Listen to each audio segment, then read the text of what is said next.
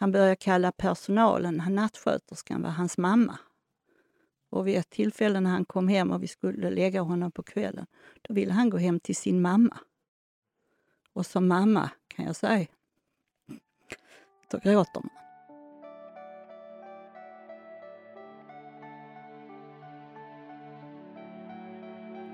Du lyssnar på Vi följer livet som är en poddserie från Skånes universitetssjukhus. Jag som pratar heter Petter Öst och är ST-läkare inom barnsjukvården.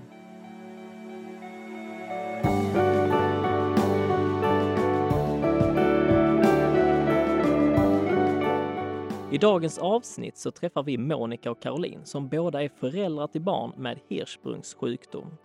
Denna sjukdom innebär att barnet från födseln saknar speciella nervceller i en kortare eller längre bit i den sista delen av tarmen.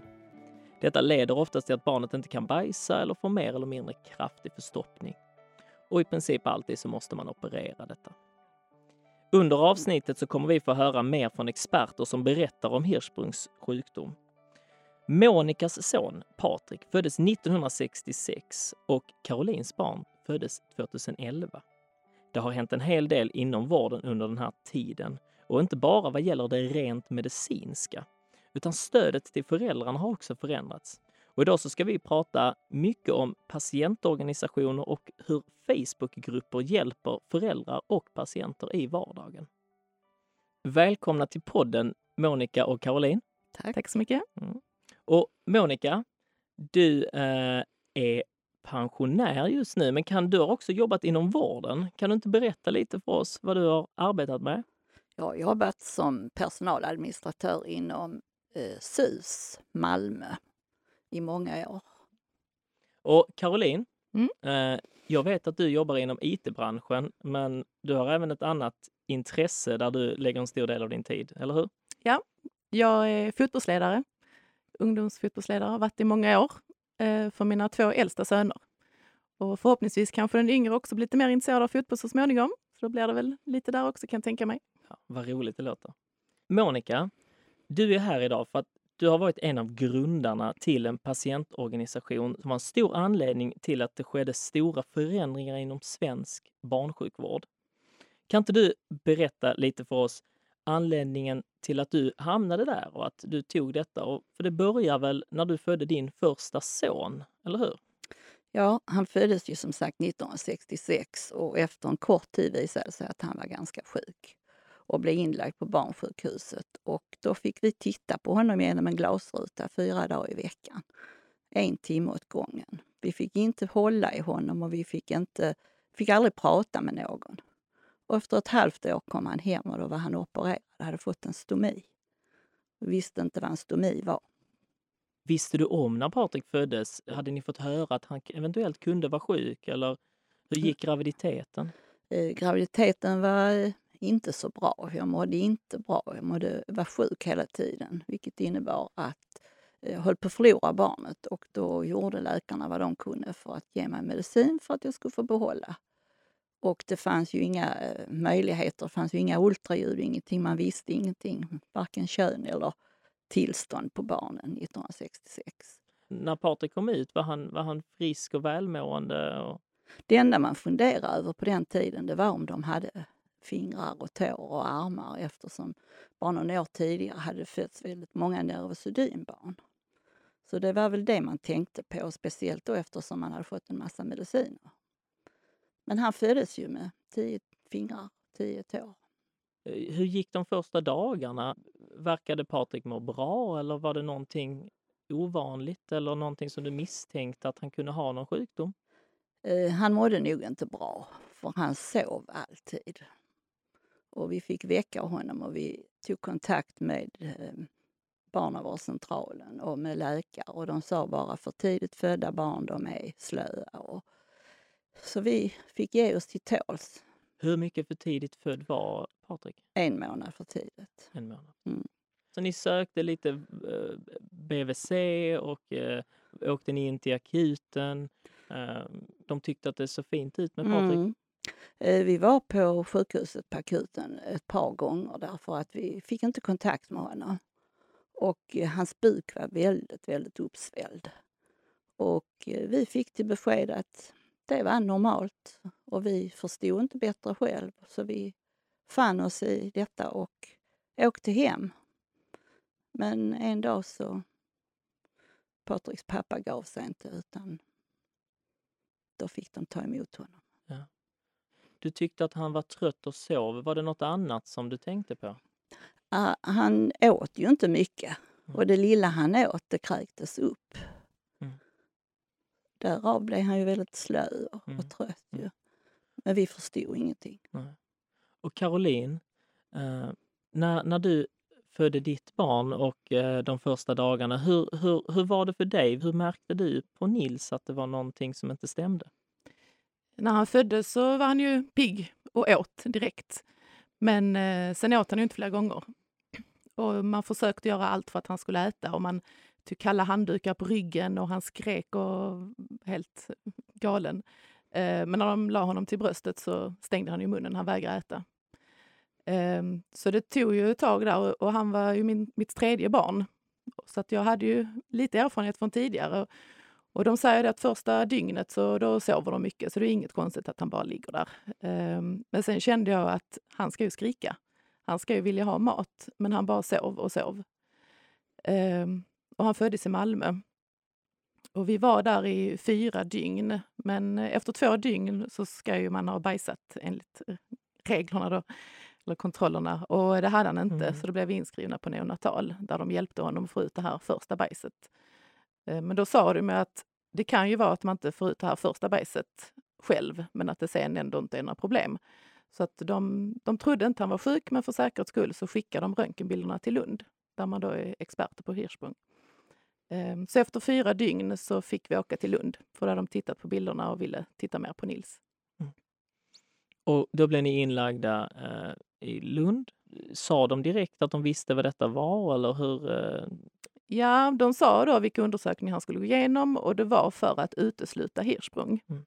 Eh, och det är lite så när man kommer i kontakt med sjukvården att man, man är inte riktigt van vid det och vet inte riktigt vad man ska ställa för frågor. Så att de första omgångarna som de sa Hirschsprung så hörde vi inte vad de sa. Men vi vågade liksom inte fråga. Eller ja, vi bara var väl rätt så chockade och bara tog emot information. Så det var efter någon dag som vi fattade att det var Hirschsprung de mm. sa. Vi ska höra vad sjuksköterskan Helen Sjövje har att säga.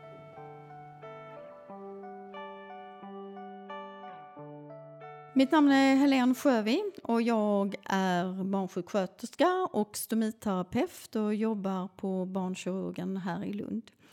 Många av barnen som jag träffar på mottagningen är opererade för Hirschsprungs sjukdom. Hirschsprungs sjukdom är en medfödd sjukdom och den innebär att det saknas nervceller i tarmen. Det börjar alltid nerifrån och kan sträcka sig upp i hela mag-tarmkanalen. Man måste först göra en eh, röntgen och att man tar en bit av tarmslemhinnan, en liten biopsi, skickar iväg den och där tittar de då på om det finns nervceller. Och finns det inte detta så har barnet Hirschsprungs sjukdom. När man väl har fått diagnosen så planerar man en operation. Och då går barnet till operation och man opererar bort den del av tarmen där nervcellerna saknas. Barn med Hirschsprungs sjukdom kan ibland behöva stomier. Och eh, förr var detta mycket vanligt. Nästan alla barnen fick stomier. Idag är det mycket mer ovanligt att de får det. Efter operationen kan barnen bli förstoppade och bulla upp sig i magen.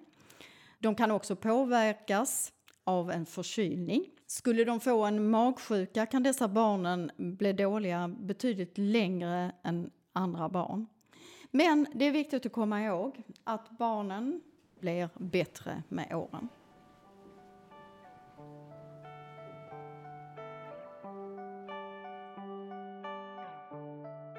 så blev ni inlagda i Lund och mm. fick information och stannade på sjukhuset. Eh, både, både ni föräldrar och även med ert barn då. Mm. En mm. vuxen fick ju sova tillsammans med mm. Nils på ett rum. Monica, När, eh, när Patrik blev inlagd så gick det inte riktigt till så, eller hur? Nej, han blev inlagd och eh, vi fick titta på honom igenom en glasruta. Eh, en timme, fyra gånger i veckan. Mellan 14 och 15. Tisdag, torsdag, lördag, söndag.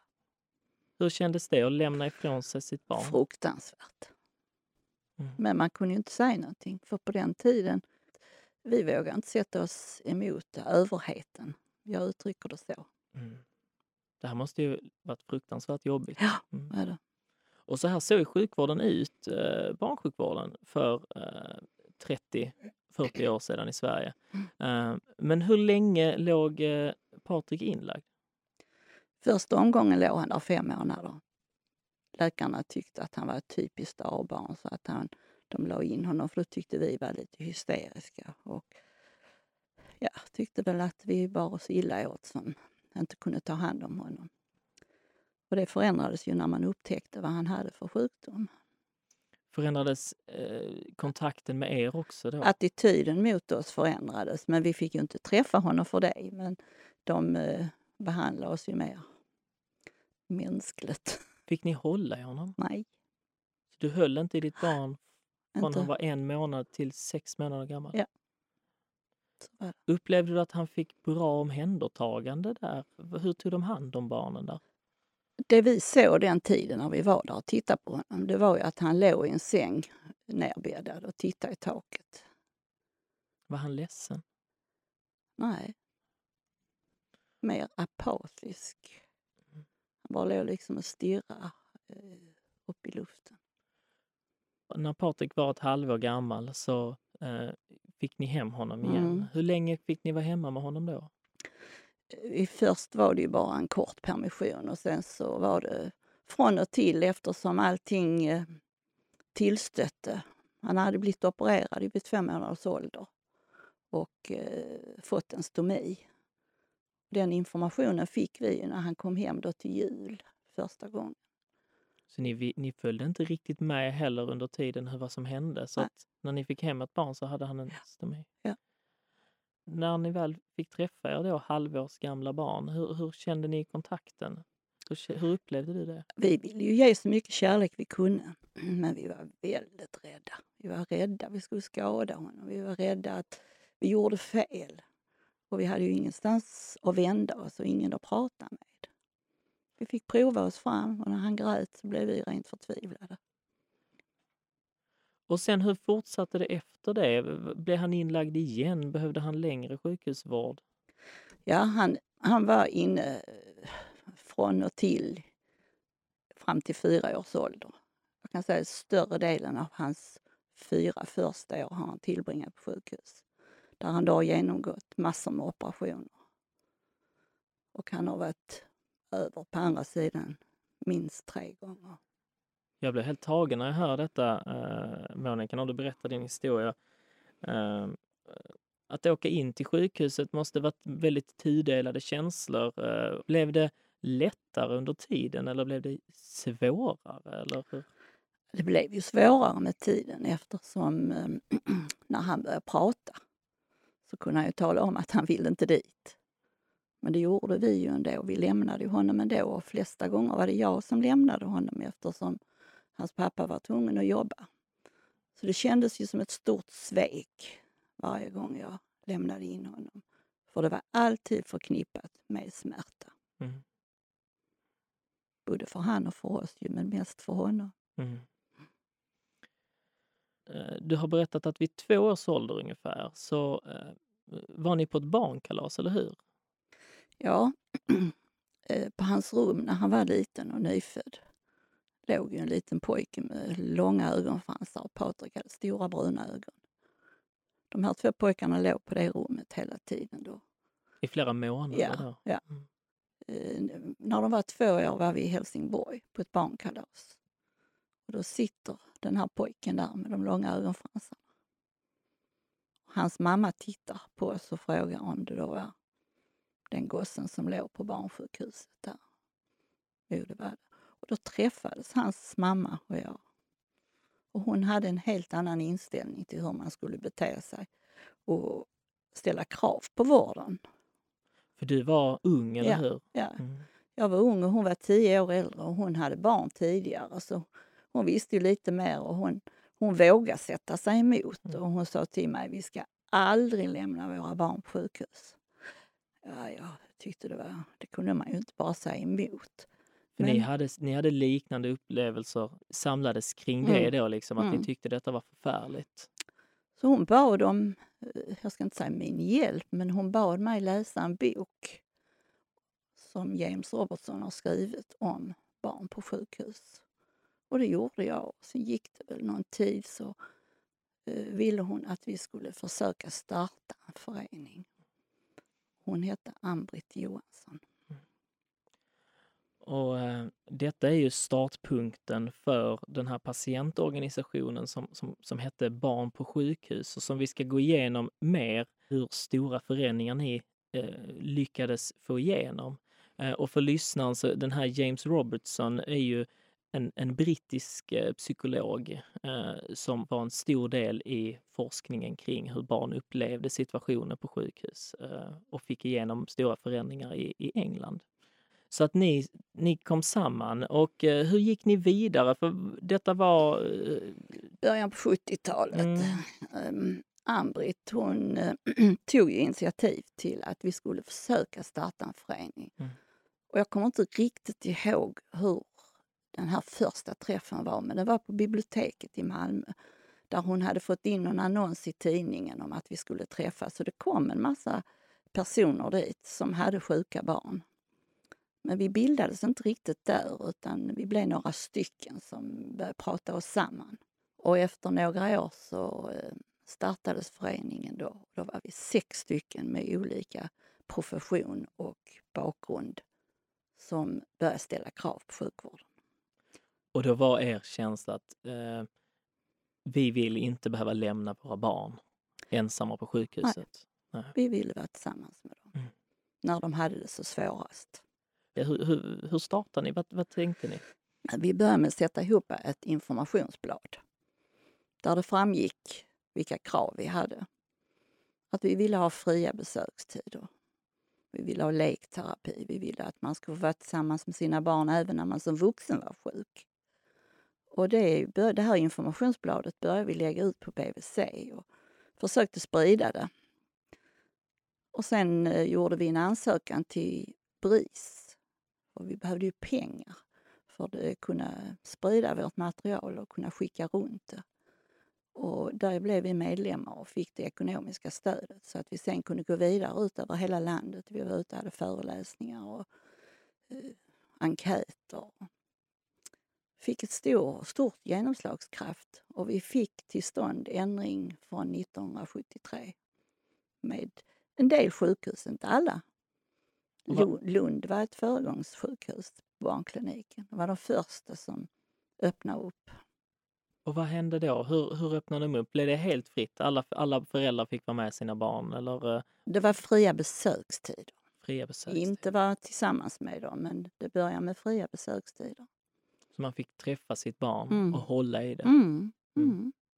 För, för mig som jobbar inom barnsjukvården idag, när du ändå berättar som en stor framgång men att föräldrar bara ska få komma och få besöka eh, och inte få vara med sitt barn på natten eller eh, sova med. Det låter fortfarande som att det är en väg att eh, gå fram. Men, men eh, jag förstår att det var ett stort steg fram mot Mm. vad du har berättat tidigare. Mm. Och eh, det du har beskrivit innan och när jag har läst fått lite dokument av er eh, förening så eh, slås jag av hur eh, grundligt ni gick fram. För att visst var det så att ni skickade ut enkäter till alla sjukhus i Sverige för att få reda på hur det låg till. Mm. Hur, hur, Vi fick ju stöd från vissa läkare och klinikchefer inom barnsjukvården som vi var noga med att sätta upp deras namn på, på vårt informationsmaterial för att det tyckte vi var viktigt. Och det var tydligen viktigt för fler och fler släppte ju på besökstiderna. vilka var det som var emot att föräldrar skulle få vara med sina barn? Och vad var argumenten där? Ja, det var ju framförallt läkarkåren som var emot det. De, hade ju, de förstod ju bättre än vad vi förstod som kallades för hysteriska mammor. Eh, För vi ville ju bara barnen illa, att vara där och störa och att de grät och att eh, man kanske skadade dem om de var opererade. Smitta ner dem. Så det var deras argument att barnen mår bättre om inte föräldrarna är där. Eh, när du har berättat det här och när man, när man eh, läser på lite om eh, forskningen under den här tiden så, så var det också så att barn blev eh, som du säger, lugna. Eh, man tänkte då att de fann sig i sin situation, men den här, eh, den här linjen där man ifrågasatte detta var att man mer eh, ifrågasatte om de, de upplevde ett stort svek och att när barnen, när föräldrarna kom, då var det just att man väckte lite känslorna och de, den här anknytningen till livet, då blev de ledsna igen och då upplevdes det som att nu är de bara jobbiga när föräldrarna är här. Eh, men att man, man såg att det var väldigt, att det var skadligt för barnen att vara med om de här sveken. Jag kan ju, kan ju se på min egen son att, eh, att man går igenom olika stadier. Först är det ju väldigt tråkigt och de gråter och sen så blir det en typ av, de är apatiska helt enkelt. Han struntade i om vi kom och om vi gick för han fick aldrig följa med. Han fick ju stanna kvar.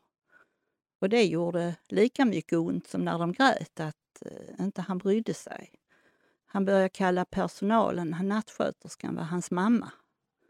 Och vid ett tillfälle när han kom hem och vi skulle lägga honom på kvällen, då ville han gå hem till sin mamma. Mm. Och som mamma kan jag säga, då gråter man. Mm. Ja, det förstår jag. Men, men ni var en, ett gäng med mammor som hade mycket eh, kämpaglöd här när ni gjorde, men jag har hört att ni var ni tog odlingspinnar på golvet lite i hemlighet fast att ni inte fick innan föräldrarna var där på besök och efter för att kunna bemöta argumenten emot. Att säga att det blir inte mer bakterier här på golvet för att föräldrarna har varit här. Och, ehm, ni, ni samlade in hur mycket utbildning läkarna fick i barnpsykologi och, och, och hur den tanken var här. Så att jag slås av hur väldigt vetenskapligt sätt ni hade att angripa detta och ni fick med er väldigt många inom professionen och eh, barnläkare.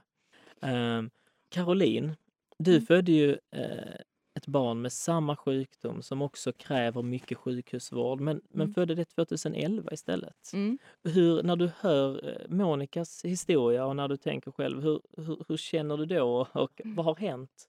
Mm. Alltså jag tycker att vi har haft det jobbigt, men när jag hör din historia så blir jag helt rörd och tacksam för att vi trots allt har det väldigt mycket bättre. Ehm, Jag har alltid känt mig väldigt trygg på sjukhuset.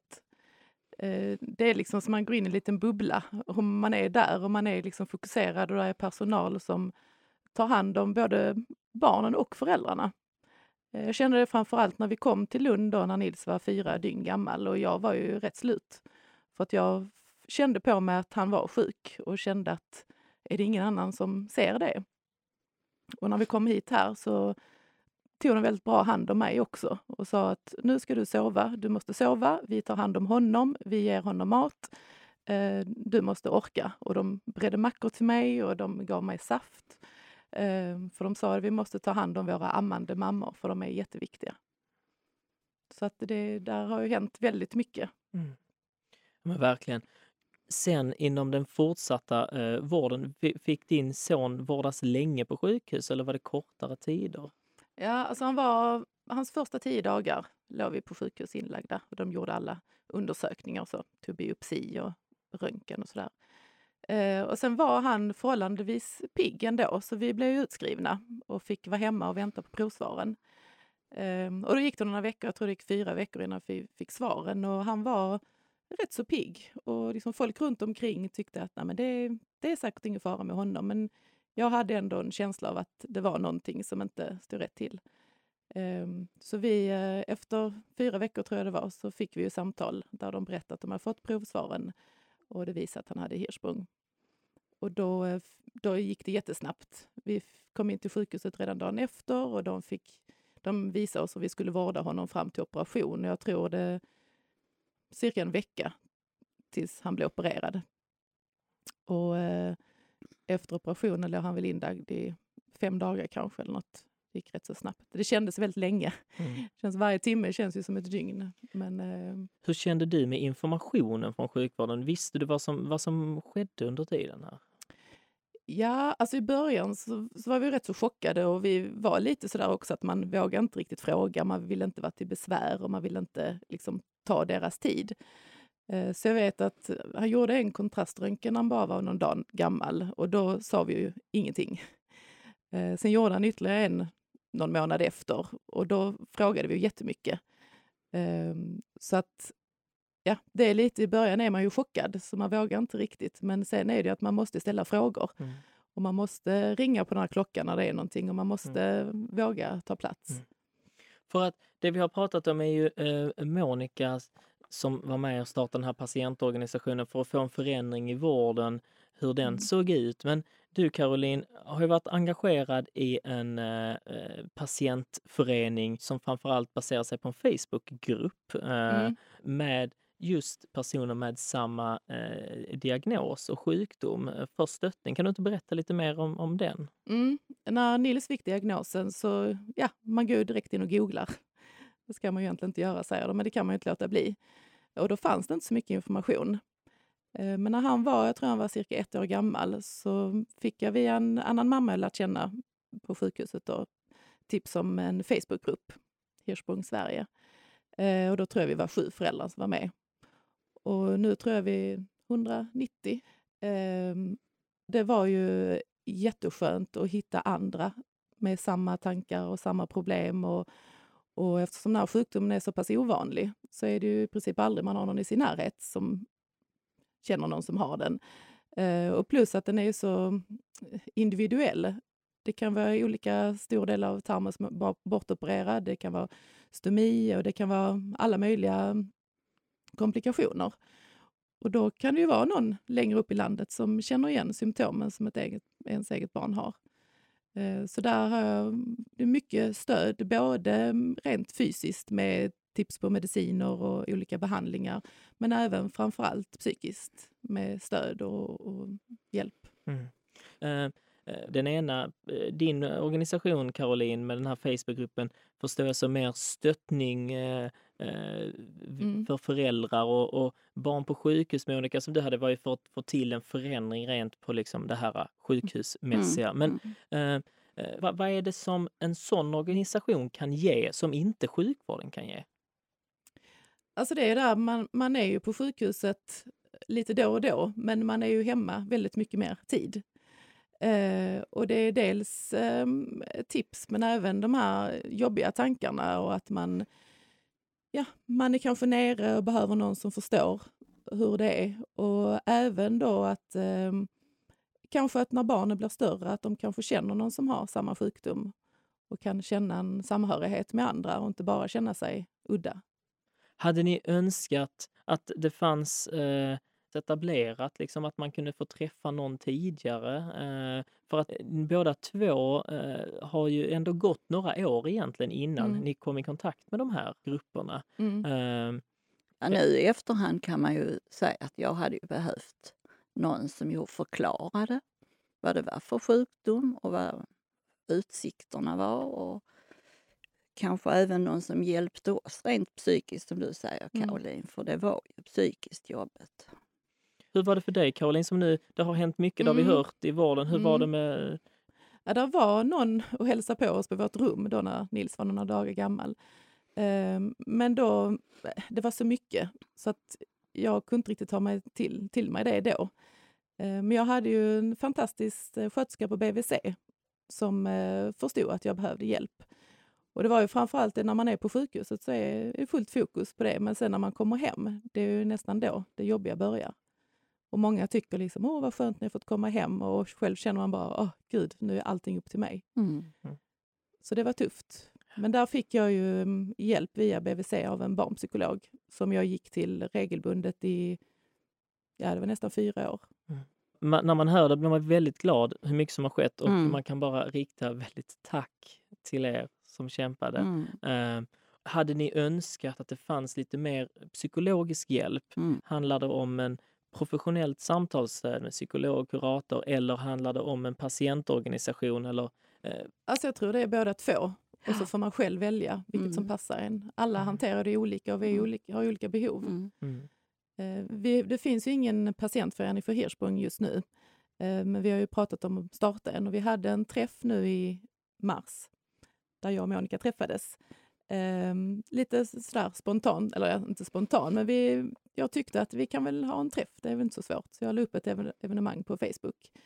Eh, och det slutade med att vi var ungefär 80 stycken en lördag här i Lund. Nu ska vi kolla vad barnkirurgen Pernilla Stenström har att säga.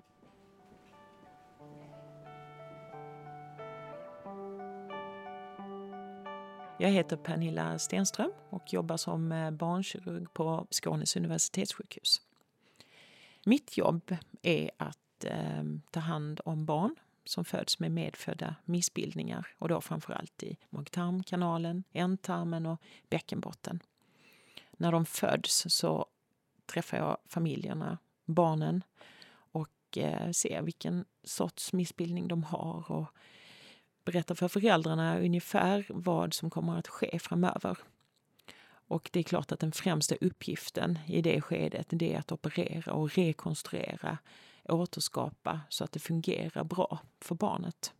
Sedan därefter så handlar mitt jobb mycket om att ta hand om det som vi har opererat. Är viktigt för mig och för oss som barnkirurger att vara med på hela resan från det att barnet är nyfött tills de växer upp och kommer in i tonåren och även därefter.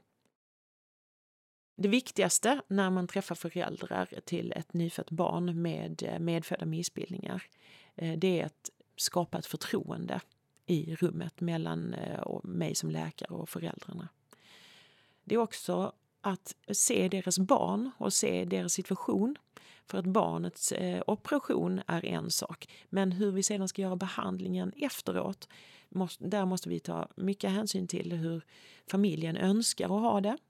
Eh, om det finns syskon med i bilden och hur vi bäst kan anpassa situationen och därefter kontrollerna och för att få bästa möjliga funktion för just detta barnet.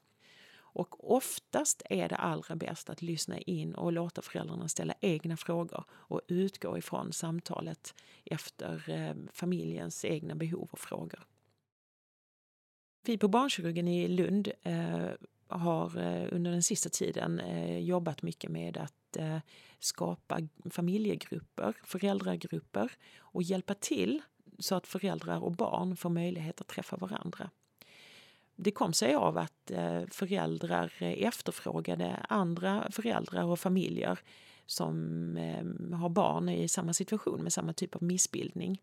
Och då så har vi valt att eh, skicka ut och inbjuda alla familjer med barn med viss typ av missbildning till gemensamma familjeträffar. Och då kan man välja om man vill komma eller inte komma på de här träffarna. Och, och man kan också välja vilka Eh, vuxna personer eller vilka barn man, man väljer att eh, ta kontakt med och umgås med. Jag tror att det allra, den allra viktigaste funktionen med eh, föräldragrupperna och eh, även att barnen får träffa med varandra, det är att eh, ta lärdom av vad andra har för eh, erfarenheter från olika situationer. Hur man kan lösa problem eller hur man kan eh, hitta glädje i även om man har handikapp som man varje dag måste hantera.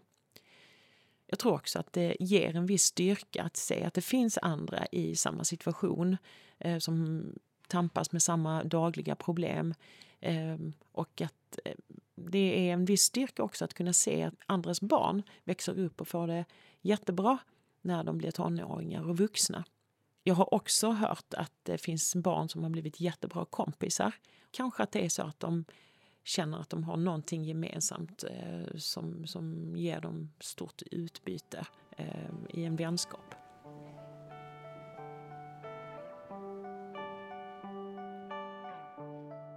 Men berätta om träffen. Hur, hur kändes den? Hur, hur gick det? Var, det? var det positivt? Ja, det var helt fantastiskt. Jag grät jättemycket och jag skrattade jättemycket. Och det, var, ja, det var väldigt lyckat. Vi hade förmiddagen var det mm, läkarna som var där och informerade. Jag tror det var fyra stycken mm. som pratade om mm. lite olika saker. Eh, och sen var ju Monica där och berättade sin historia. Och jag satt och grät hela tiden tror jag. Ja, Caroline hade ju lagt ner ett jättearbete för att få det att fungera rent praktiskt med lokal och lite förtäring och barnen mm. skulle ha lite aktiviteter. Det var ett jättejobb. Mm. Men det var, det var värt det. Mm. Så vi åt lunch tillsammans sen och sen var det lite fika och barnen sprang omkring och lekte. Och, Hade ditt Eh. barn träffat eh, andra barn med Hirschsprung tidigare eller var det första? ja, alltså han gjorde när han var liten, men det var länge sedan så inget vad han kom ihåg. Men eh, det var ju första. Där var även någon vuxen som var med, som i 40-årsåldern som hade Hirschsprung, eller har. Eh, men det var ju, ja, det kändes som att det var många av barnen som fick kontakt och de lekte tillsammans. Och Mm. Det var någon som hade stomi, då fick man förklara vad det var och så. Och framförallt så föräldrarna snackade väldigt mycket. Jag tror att alla upplevde det väldigt positivt. Mm. De efterlyste ju fler träffar. Så Mm. att, eh, Så då har du lite att göra Caroline. Ja, vi håller på planering. Och det, det, jag blir helt... eh, Jag kommer nästan av mig här när jag hör era historier. Man, blir, man känner en värme att det har hänt mycket men jag förstår fortfarande hur jobbigt det här är och eh, om ni nu ska tala till andra, vad, vad skulle man kunna ge för tips och råd till föräldrar? Dels det här, ska man tacka ja till psykologhjälp? Ska man kräva det? Ska man, eh, ska man googla? Alltså, jag kan inte säga till att någon annan inte ska googla, för att det gör, jag kan inte låta bli att göra det. Ju. Eh, Men man ska väl sålla lite med informationen. Att man, eh, man måste ha ett litet skyddsnät, eller vad man säger, ett litet filter. För att det, ehm, I början tyckte jag ibland det var jobbigt att höra allas historier för att man, ja, man var rädd att oh, nu kan det hända och nu kan det hända och man tänkte att all, alla problem skulle just min son få. Um, så att man får, men där tycker jag så det är bra att vi är många med lite äldre barn i den här gruppen som kan berätta för de med yngre barn att det är jättetufft, men det blir bättre. Mm. mm, det blir det. Mm. Mm. Och det är svårt för mig att säga vad man behöver idag. Men jag hade behövt hjälp när Patrik var liten.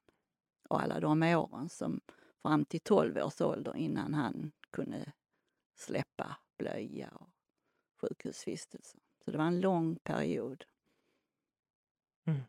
Men eh, lite avslutningsvis så för att knyta ihop eh, dagens avsnitt så skulle jag vilja veta vad ni skulle vilja säga till en förälder som får ett barn med Hirschsprungs sjukdom idag. Eh, jag skulle säga att det, det kan vara jättejobbigt om man har en period när de är små, små som är jättejobbig. Men det blir bättre. Så att det, ja, det är väl det man vill framföra, att även om det är tufft så, så kommer det bli bättre. Mm. Och försök få kontakt med er organisation eller ja. Facebookgrupp. Precis, Hirschsprung Sverige heter Mm. vi. Eh, Och våga ställa frågor på sjukvården, våga ta hjälp. Mm. Våga berätta om man mår dåligt. Det, är Mm. inte, det ska man inte skämmas över, utan det är Mm. helt naturligt. För att det är mycket som pågår och man Mm. klarar inte allting själv. Absolut. Mm. Mm. Och hur är det med era barn idag? Hur är det med Patrik? Ska börja Mm. med den äldsta? Patrik mår bra. Han måste sköta sig och han måste känna kroppens impulser. Men han tar inga mediciner. Kanske någon enstaka gång, men han mår jättebra. Har Mm. det bra. Mm. Och han skickar en hälsning att han säger att han har bara positiva minnen från sina år på sjukhus. Jag har varken minnen av smärta eller av att ha blivit lämnad ensam. Mm. Och Och han, vad tänker du när du hör det? då tänker jag så här att han har förträngt detta. Mm. Men han säger att det är det minnet han har idag. Mm. Och sen tycker han att han har alltid fått den bästa vården och den största kunskapen som, de, som fanns då, när han var sjuk. Och så Mm. säger han att han är stolt över sina föräldrar, för de insatser som vi har gjort och han är stolt över all personal som har gjort och vad de har gjort för honom och så hoppas han att våra och Karolins och allas erfarenheter ska hjälpa andra med Hirschsprung. Mm.